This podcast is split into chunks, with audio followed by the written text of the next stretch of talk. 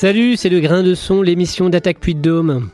Si vous avez 100 000 dollars de découvert, vous avez un problème avec votre banque. Mais si vous avez 100 millions de découverts, c'est votre banque qui a un problème avec vous. Je ne sais plus qui disait ça, mais ça illustre bien le pouvoir que peut conférer une dette. Le rapport entre le débiteur et le créancier est toujours un rapport de domination. Bien souvent, c'est celui qui doit de l'argent qui est à la merci de celui qui lui en prête, et qui doit se soumettre à sa volonté s'il ne veut pas se voir couper les crédits. Mais parfois, c'est l'inverse. Celui qui a prêté a tout intérêt à ménager l'emprunteur s'il veut avoir une chance de revoir son argent. C'est vrai pour les particuliers, pour les entreprises et aussi pour les États. L'un des pays les plus endettés au monde reste les Pourtant, personne ne refuse de leur prêter de l'argent, car personne n'a intérêt à déstabiliser une économie aussi puissante. Il n'en va pas de même pour d'autres pays beaucoup moins puissants. Pour cela, ou plutôt contre cela, la dette publique est une arme redoutable, un moyen de pression, pour ne pas dire un chantage, pour imposer des coupes budgétaires, des mesures d'austérité et des politiques ultralibérales. C'est la raison pour laquelle, même lorsque l'endettement n'est pas insoutenable, la question de la dette publique est un sujet politique que les citoyens doivent se réapproprier. Pour nous y aider, nous retrouvons nos deux invités, Marc Chauvin, professeur d'économie et membre de la France Insoumise, et Claude Valnet, membre d'Attaque Puy-de-Dôme. La dette ne peut pas être remboursée parce que, d'abord, si nous ne payons pas, nos bailleurs de fonds ne mourront pas. Soyons-en sûrs. Par contre, si nous payons, c'est nous qui allons mourir. Soyons-en sûrs également. Soyons-en sûrs également. Soyons-en sûrs. Ceux qui nous ont conduits à l'endettement ont joué comme dans un casino. Quand ils gagnaient, il y avait pas de débat.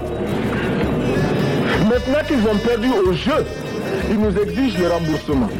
Et l'on parle de crise. Non. Ils ont joué, ils ont perdu. C'est la règle du jeu. La vie continue. La vie continue. La vie continue. La vie continue. Claude Valnet et Marc Chauvin, euh, je voudrais commencer par aborder les, conséquences financières de la dette, puisque quand on parle de, dette, bien sûr, on pense avant tout euh, au poids que ça peut avoir euh, sur nos finances. à combien se monte ce qu'on appelle le service de la dette, c'est-à-dire les, les sommes qu'on dépense chaque année pour rembourser notre dette?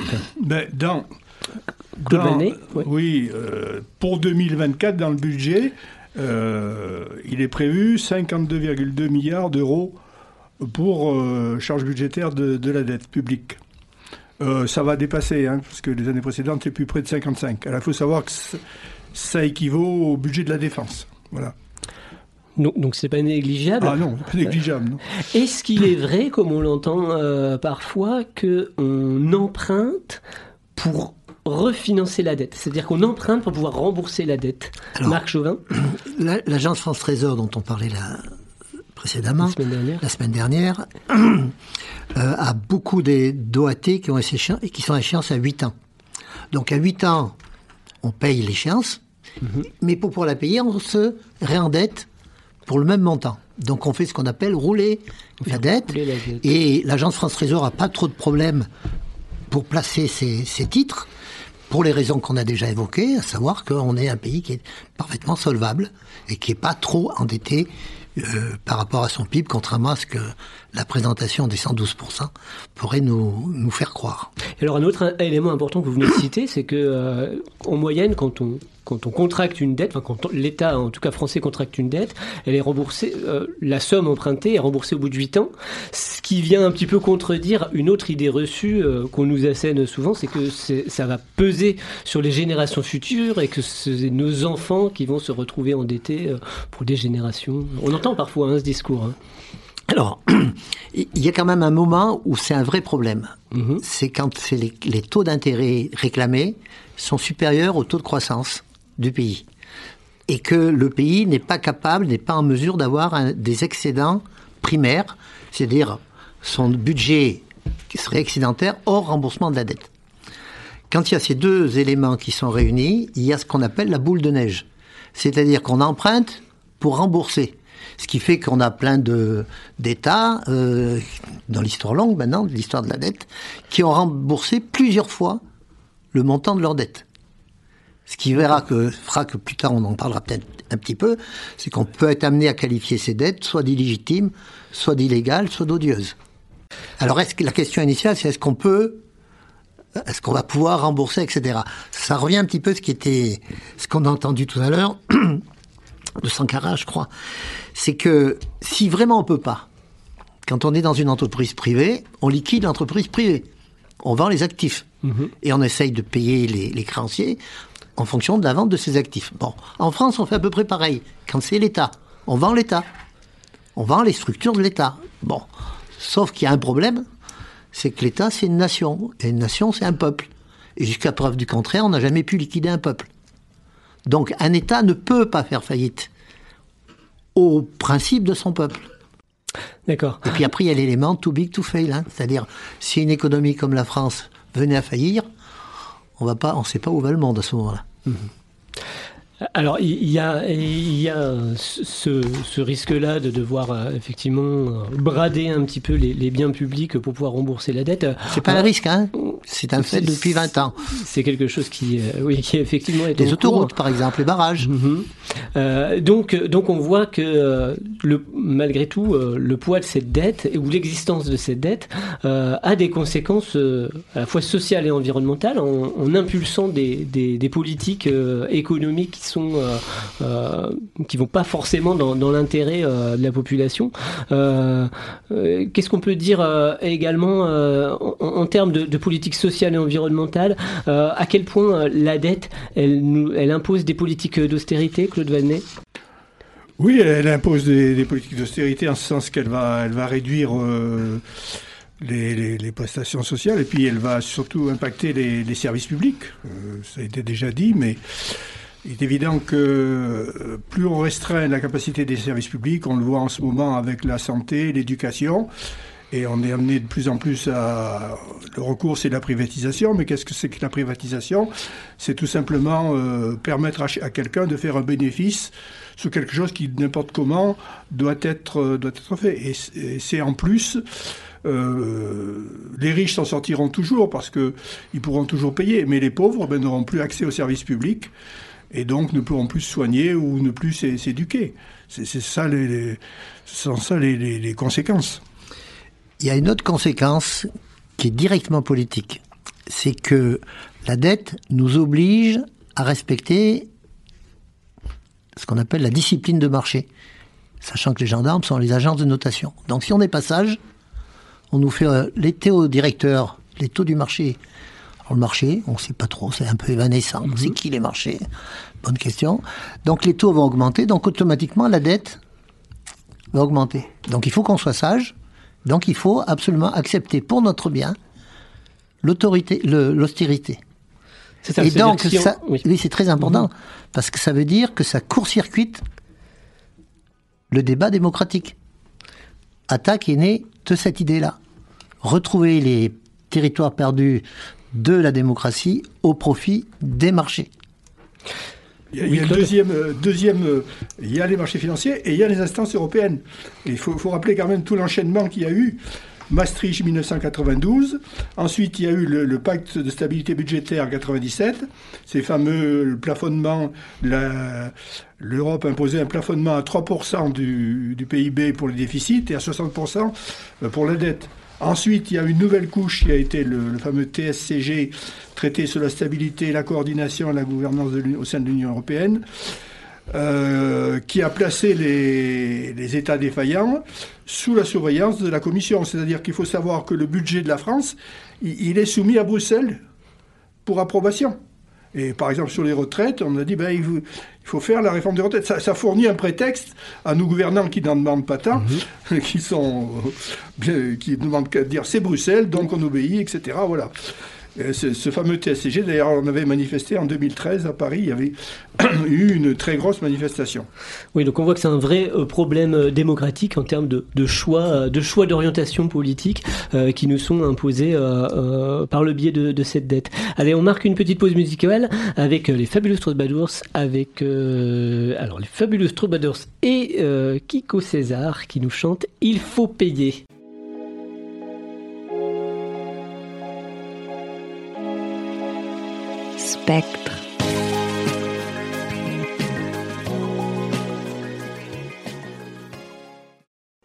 Vous êtes bien sur Radio Arverne à l'écoute du grain de son, l'émission d'Attaque puis de Dôme. On est avec Marc Chauvin, professeur d'économie, et Claude Valnet, membre d'Attaque puis de Dôme, pour parler aujourd'hui de la dette publique.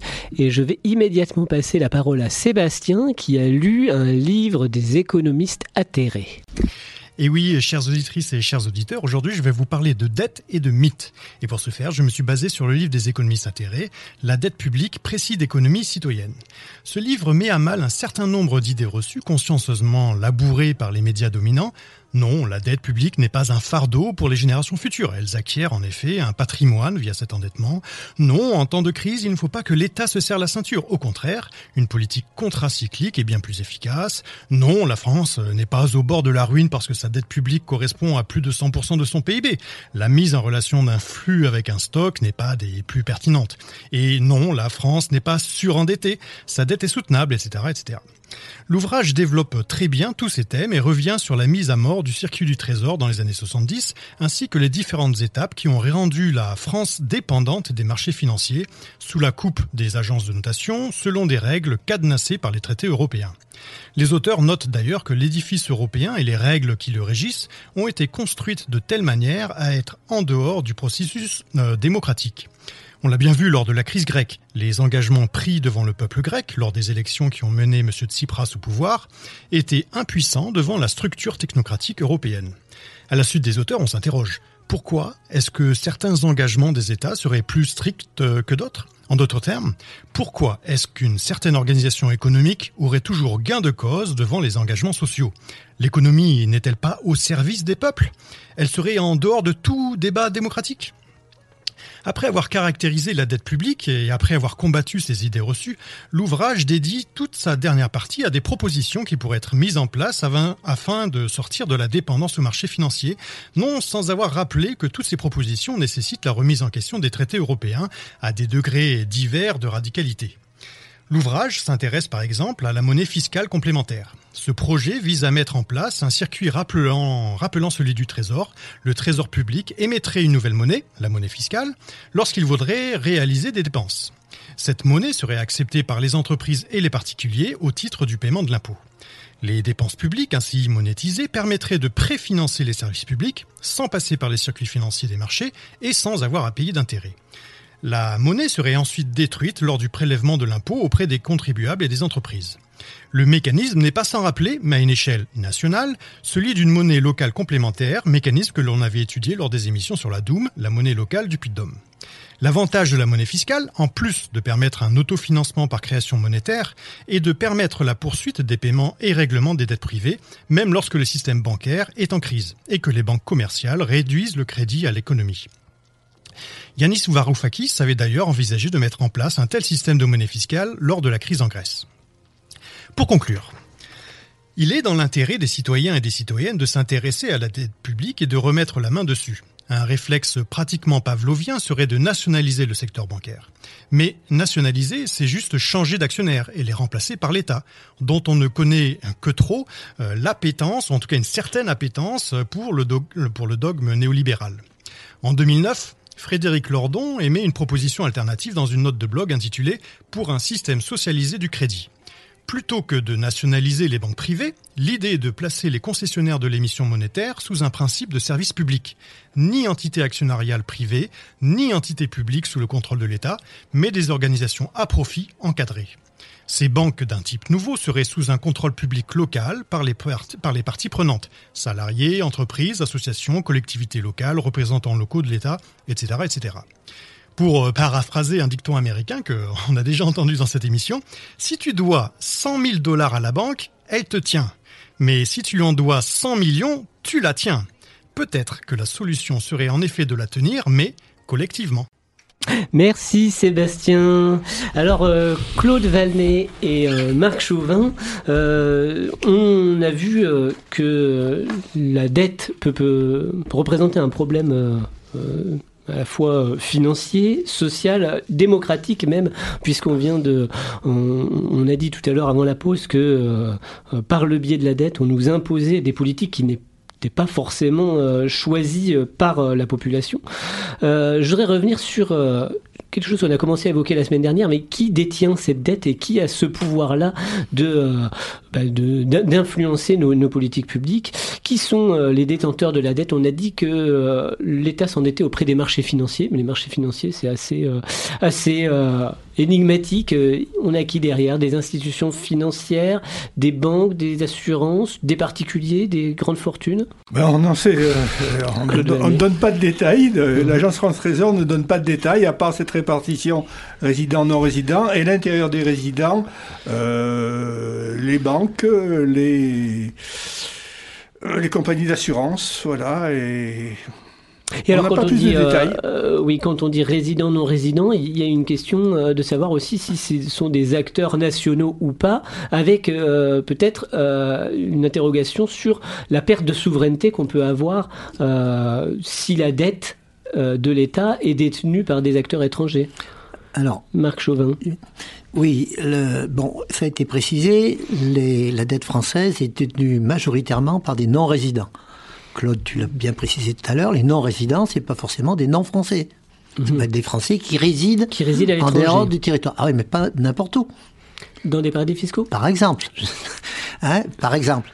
Parce qu'on entend souvent dire, par exemple, qu'un pays comme le, Japon, voilà, prenons, l'exemple du Japon, qui est extrêmement endetté, mais c'est moins problématique parce que sa dette est essentiellement détenue par des résidents. C'est ce que je cherchais. Le Japon, sa dette est détenue par des résidents. Il est détenu dans la devise nationale. Mhm. Et ça permet au Japon d'avoir sans aucun problème 255,20% de dette par rapport à son PIB. Deux fois plus que nous. Voilà. Donc, et, quand on parle question de souveraineté, c'est ça la question qu'il faut poser. C'est au-delà de tous les arguties extrêmement techniques, surtout dans une émission de radio comme ça, il faut prendre du recul et dire, voilà, quel, quel est le but d'une nation, de son gouvernement, de son administration, c'est d'assurer donc la sécurité de la population à tous les niveaux, donc sa souveraineté.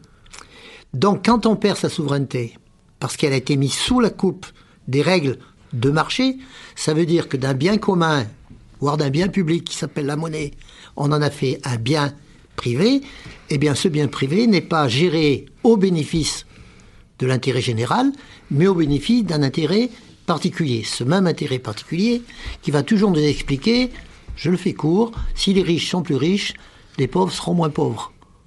Ça se décline aussi sous le terme de la du ruissellement, bien voilà, Qui est, on devait avoir un rapport qui devait être produit pour savoir si euh, le fait qu'on ait supprimé l'ISF, il y a eu les conséquences attendues. On attend toujours le rapport. Claude Vanet, vous vouliez... oui, je voulais dire quelque chose, une image euh, euh, quand on a une dette, bon, on se met un peu une corde autour du cou. Mais la, les grandes questions, c'est qui tient le bout de la corde? Et pour ce qui concerne le Japon, c'est eux qui tiennent le bout de la corde. Mhm. Donc ils vont pas s'étrangler eux-mêmes. Voilà, c'est ça qu'il faut, qu'il faut bien comprendre. Ce qui et ils, ont, une dette 255%, il faut le rappeler, donc deux fois plus que nous.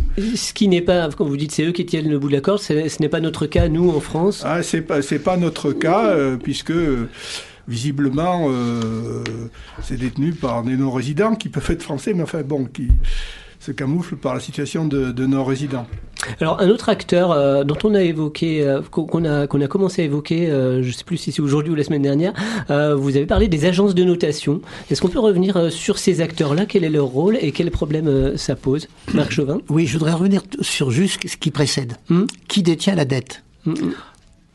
Autant où l'informatique est partout, on peut créer des lignes de programme, des algorithmes qui nous permettraient de les retrouver. Donc il y a une proposition qui a été faite qui me paraît très intéressante, c'est des Piketty qui a fait ça, je crois, qui est de faire un cadastre des valeurs mobilières. On a un cadastre des valeurs immobilières pour notamment recouvrir, recouvrir la, la taxe foncière. On pourrait très bien avoir un cadastre des valeurs mobilières. Y avoir une traçabilité de qui détient quoi. Et à ce moment-là, on pourrait imposer les richesses parce que l'impôt sur le capital, tout propriétaire paye un impôt sur le capital, puisqu'on paye un impôt dès qu'on est propriétaire mhm. d'un appartement, d'une maison, etc. Alors que l'essentiel de la richesse, maintenant, elle est plus dans l'immobilier, mais elle est dans le mobilier. Et on pourrait faire comme font, fait l'administration fiscale américaine, c'est-à-dire que même si son ressortissant est dans un pays extérieur aux États-Unis, le fisc se réserve d'aller lui réclamer ce que le non-résident américain il doit à son pays d'origine. Donc nous, on pourrait mettre ça très facilement en, place, mhm. et on a les moyens de le faire techniquement, etc. Donc euh, ça, c'était pour répondre à la question qui c'est qui détient la dette? Alors tout ça, ça passe par les zinzins, les investisseurs institutionnels. C'est un, une, une tuyauterie assez bien faite, mais quand on regarde le, le, les conséquences de tout ce système hydraulique, là, comme on dit, c'est qu'on aboutit à un écart de richesse phénoménal qui retrouve à peu près l'écart d'avant 1914. Là aussi, Piketty l'a très bien, documenté. Et quand une société devient profondément égalitaire, surtout une société la nôtre, comme la nôtre, qui s'est définie depuis 1789 avec des grands principes. Liberté, égalité, fraternité. Il faut comprendre, à mon sens, que l'histoire de la dette, ça remet en cause le pacte républicain. Et ça remet en cause aussi ce qu'on avait réussi à faire après-guerre, avec le, on en a parlé l'autre fois de la reconstruction de la France après 45, notamment le fait que à chacun selon ses besoins, de chacun selon ses possibilités. Et la conséquence, on l'a sous les yeux, c'est que la société se fragmente de partout. Et depuis quelques années, on peut on peut les lister, hein, des gilets jaunes, au mouvement des banlieues, au mouvement syndical des retraites, euh, au mouvement des agriculteurs tout de suite, etc., etc. Donc on est dans une société qui est au bord de l'explosion, et une des origines, c'est cette histoire de la dette, parce qu'aux origines de la dette, il y a l'origine de la mauvaise redistribution et les mauvaises allocations des ressources par rapport aux besoins de la nation. Claude Vanet, vous vouliez euh, dire deux mots de, ces agences de notation? Alors, les agences de notation, qu'est-ce que c'est? Ben, Une agence de notation, donc, c'est un organisme qui évalue la capacité d'un emprunteur à, rembourser sa dette. L'emprunteur pouvant être l'État. Alors, sur le plan mondial, on a trois organismes américains euh, qui sont les, les, principales agences de notation, euh, Moody's, Fitch et puis Standard Poor's. Donc, euh, ce sont des organismes privés qui, euh, bon, moi, qui font autorité sur, euh, sur le marché. Alors, comment elles fonctionnent? Enfin, qu'est-ce qu'elles font? Elles décernent des notations. Alors, le système notation, il est le suivant. Pour les très bons élèves, très bons élèves, il y a 3 A. On donne 3 A. Et puis après, en dessous, c'est AA+, AA, puis A moins, puis ensuite on descend à A, etc. B, C, D. Alors, des notes comme à l'école, quoi, finalement. Des notes comme à l'école, voilà, c'est un système. Alors il y a très peu d'États qui ont, qui ont 3, 3 A. La France, euh, alors les États qui ont 3A, bon, on a le, les États d'Europe du Nord, essentiellement. Hein. Mhm. et, à part ça, l'Australie et Singapour. Les États-Unis en ont 3 euh, dans, dans, les trois agences. Voilà, bon, c'est le top là. Mhm. Les États-Unis ont 3, 3A, euh, sauf euh, pour Standard Poor's, ils ont AA+. Et on a parlé beaucoup des États-Unis. Leur dette, c'est 123% de, par rapport au PIB. Donc plus, que plus, que nous. Mais bon, ils ont le dollar, monnaie. Donc, mmh. Et la France est bien notée par ces agences euh Alors, la France, on a perdu notre triple A en 2012-2013. Et à l'heure actuelle, on est, Fitch nous a mis à A-, voilà, en avril 2023. Donc on est... Alors, on pourrait se dire, ben, finalement, oui, c'est utile et c'est intéressant, ça, euh, effectivement, pour savoir euh, si un État a la capacité de rembourser. Quel problème euh, ça pose, ces agences de notation? Ah ben, plus, plus vous avez de mauvaises notes et plus on peut hésiter à vous prêter. Bon, mais je pense que ce n'est pas le cas de la France, mais ça, fait, ça peut peser aussi sur les taux d'intérêt. Oui, c'est ça, c'est ce qu'on évoquait, c'est-à-dire que si un État est mal noté ou si sa, sa note se dégrade, ça, mécaniquement, ça fait augmenter son taux d'intérêt et donc finalement, moins il a la capacité de rembourser, plus il est obligé de rembourser. Oui, oui. Et alors, euh, euh, bon, ça, ça, joue pour, on parlera peut-être des États du, qui sont très pauvres, euh, ne peuvent pas emprunter sur les marchés financiers, donc ils, soit auprès du FMI, soit des dettes bilatérales, parce qu'un État peut prêter à un autre aussi. Alors, c'est une très bonne, euh, exactement une très bonne euh, conclusion de cette émission, puisqu'on arrive à la fin de cette émission, mais justement, on vous retrouve euh, tous les deux la semaine prochaine. Claude Valnet, membre d'Attaque Puy-de-Dôme, et Marc Chauvin, professeur d'économie, membre de la France Insoumise, justement pour évoquer le problème de la dette à l'international. On parlera notamment effectivement des pays, pays du Sud. vous pouvez en attendant réécouter cette émission sur le site d'Actac Puy de Dôme, attaque63.site.tac.org, ainsi que sur la plateforme militante spectremedia.org. La semaine qui s'annonce est assez chargée en termes de rendez-vous militants. Vous avez ce samedi une journée sur le thème de l'environnement, donc samedi 10 février. Euh, journée organisée par Stop Urba 63 à la salle des fêtes d'Orsay, place Henri Romeuf, avec une fresque de la biodiversité, une soirée ornithologie et des projections et animations par les membres de la LPO. Et le même jour, euh, samedi à 17h30, Rassemblement à l'appel du réseau Éducation sans frontières devant les portes du festival du court métrage. Et puis jeudi prochain, 15 février à 20h à la salle Georges Conchon, avec les amis du temps des cerises, euh, vous êtes invité à une conférence d'Arié Alimi au sujet des violences policières et autour de son livre L'État hors la loi. Je vous laisse avec cette citation du poète cubain José Marti. La liberté coûte très cher et il faut ou se résigner à vivre sans elle ou se décider à la payer son prix. Alors puisque nous ne nous résignons pas, amis auditrices, auditeurs, nous vous disons à très bientôt.